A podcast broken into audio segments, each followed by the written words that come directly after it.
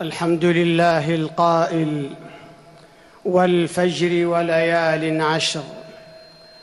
أحمده سبحانه وأشكره في السر والجهر وأشهد أن لا إله إلا الله وحده لا شريك له له الخلق والأمر وأشهد أن سيدنا ونبينا محمدا عبده ورسوله حث على شهود صلاة الفجر صلى الله عليه وعلى آله وصحبه صلاة دائمة إلى يوم النشر.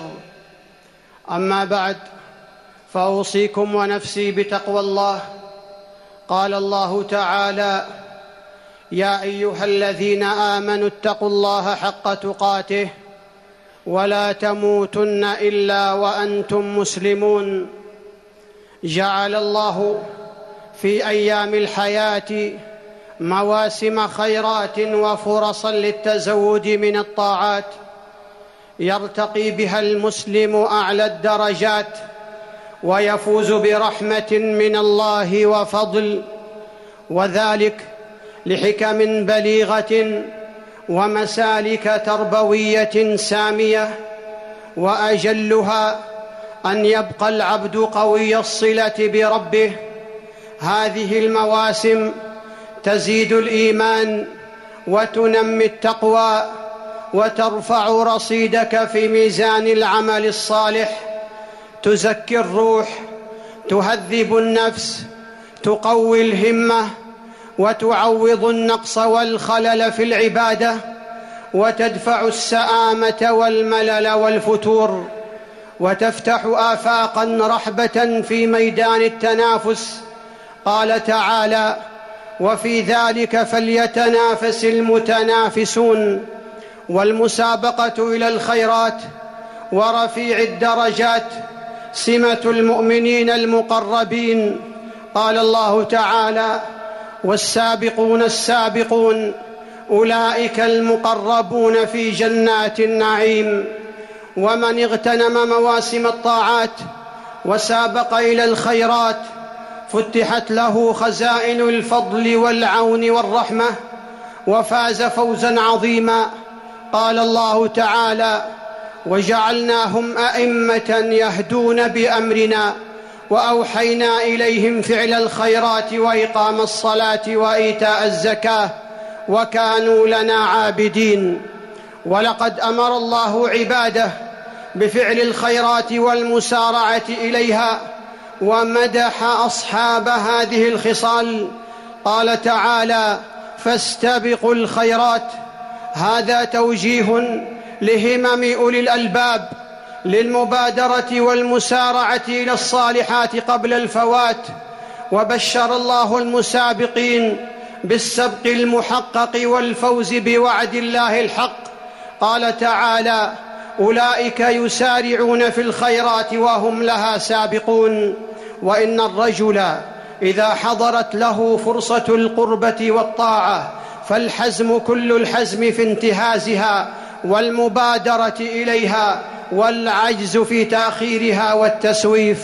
أما المتأني والمتأخر فلا حظ له في ميدان السباق وإذا فاته الفضل في الخير سيعض أصابع الندم ولا تحين مندم حث رسول الله صلى الله عليه وسلم على اغتنام الشباب قبل نزول الشيب والهرم واغتنام الفراغ قبل حلول المشاغل واغتنام الصحة قبل مفاجأة المرض. قال تعالى يا أيها الذين آمنوا اتقوا الله ولتنظر نفس ما قدمت لغد واتقوا الله إن الله خبير بما تعملون. بين سبحانه أن الاستعداد لمواسم الخير الذي هي التي هي فرص عابرة دليل على الصدق. قال تعالى فإذا عزم الأمر فلو صدقوا الله لكان خيرا لهم.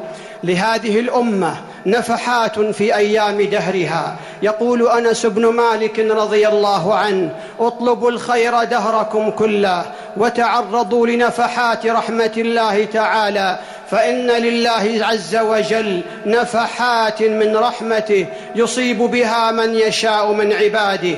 مواسم الخير لا تنقطع في الأمة الإسلامية وها هي تقبل علينا بأفضلها وأعظمها. أقسم الله بها لمكانتها وعظيم فضلها. والعظيم لا يقسم إلا بالعظيم. قال تعالى والفجر وليال عشر. شهد لها رسول الله صلى الله عليه وسلم بأنها أفضل أيام الدنيا. فقال أفضل أيام الدنيا العشر يعني عشر ذي الحجة. قيل ولا مثلهن في سبيل الله. قال ولا مثلهن في سبيل الله. إلا رجل عفر وجهه بالتراب. فيها يوم عرفة يوم الحج الأكبر يوم مغفرة الذنوب. وفيها يوم النحر وهو أفضل الأيام عند الله. والسبب في امتياز عشر ذي الحجة اجتماع أمهات العبادة فيها وهي الصلاة والصيام والصدقة والحج ولا يتأتى ذلك في غيره. قال رسول الله صلى الله عليه وسلم ما من أيام العمل الصالح فيها أحب إلى الله عز وجل من هذه الأيام يعني أيام العشر. قالوا يا رسول الله ولا الجهاد في سبيل الله. قال ولا الجهاد في سبيل الله إلا رجلا خرج بنفسه وماله ثم لم يرجع من ذلك بشيء. فكل عمل صالح يقع في أيام عشر ذي الحجة. أحب إلى الله تعالى من نفسه إذا وقع في غيرها وإذا كان أحب فهو أفضل. والعامل في هذه العشر أفضل من المجاهد في سبيل الله الذي رجع بنفسه وماله. تستقبل هذه العشر بالتوبة الصادقة. والعزم على اغتنامها والبعد عن المعاصي. قال الله تعالى وتوبوا إلى الله جميعا أيها المؤمنون لعلكم تفلحون. هذه العشر موسم عظيم ونعمة كبرى وفرصة يجب اغتنامها وأن يخصها المسلم بمزيد عبادة ويجاهد نفسه فيها ويكثر من أوجه الخير وأعمال الطاعة. قال صلى الله عليه وسلم ما من أيام أعظم عند الله ولا أحب إليه من العمل فيهن من هذه الأيام العشر فأكثروا فيهن من التهليل والتكبير والتحميد. ومن الأعمال الإكثار من صلاة النوافل. قال صلى الله عليه وسلم عليك بكثرة السجود لله فإنك لا تسجد لله سجدة إلا رفعك الله بها درجة وحط عنك بها خطيئة. ومن الأعمال الإكثار من الصدقات تقربا إلى الله وابتغاء مرضاته وثوابه بالعطاء والإحسان. قال رسول الله صلى الله عليه وسلم على كل مسلم صدقة. فقالوا يا نبي الله فمن لم يجد؟ قال يعمل بيده فينفع نفسه ويتصدق. قالوا فإن لم يجد. قال يعين ذا الحاجة الملهوف. قالوا فإن لم يجد. قال فليعمل بالمعروف وليمسك عن الشر فإنها له صدقة.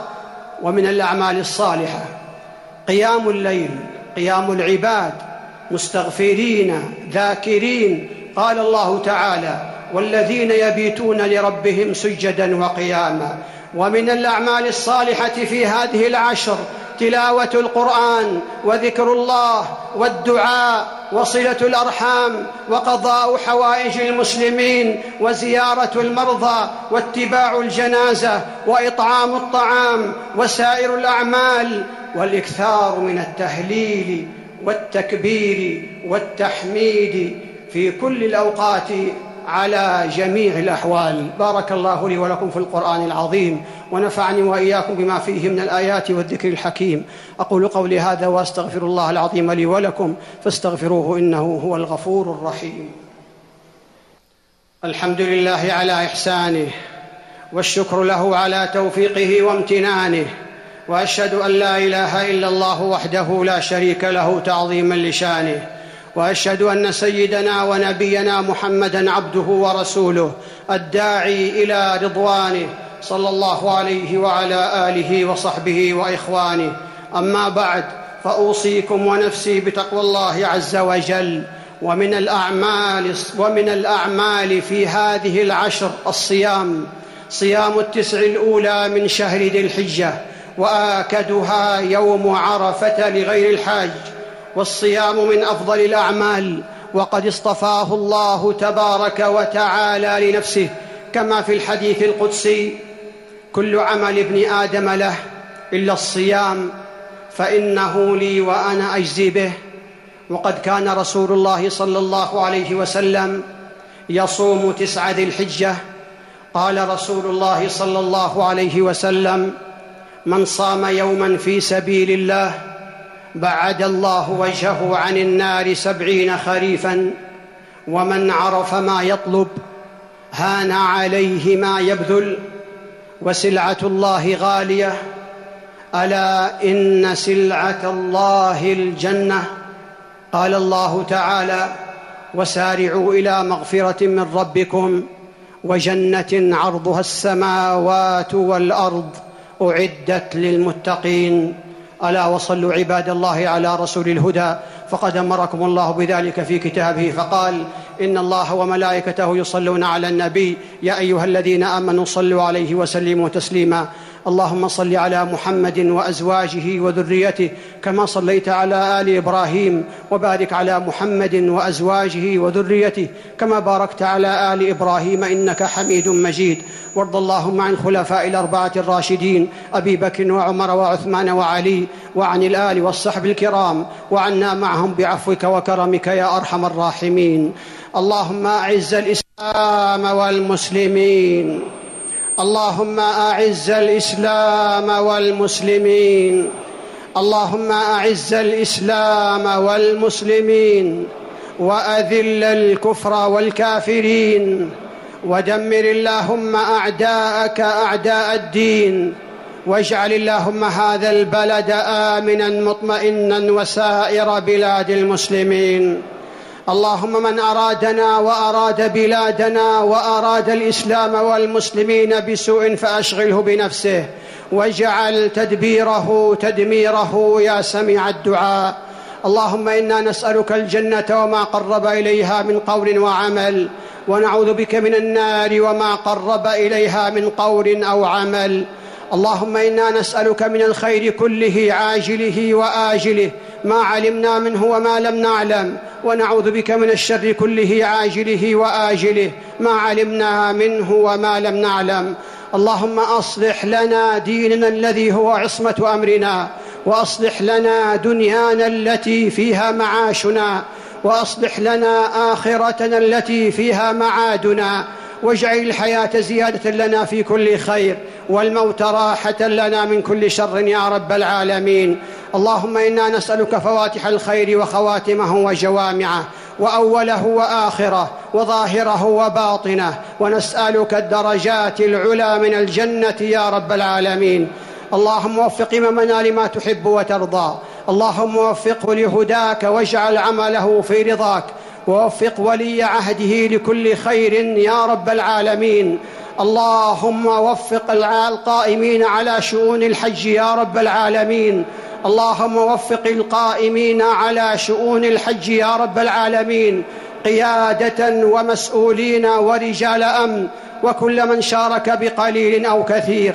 اللهم وفقهم وسددهم واحفظهم واكلهم برعايتك يا رب العالمين.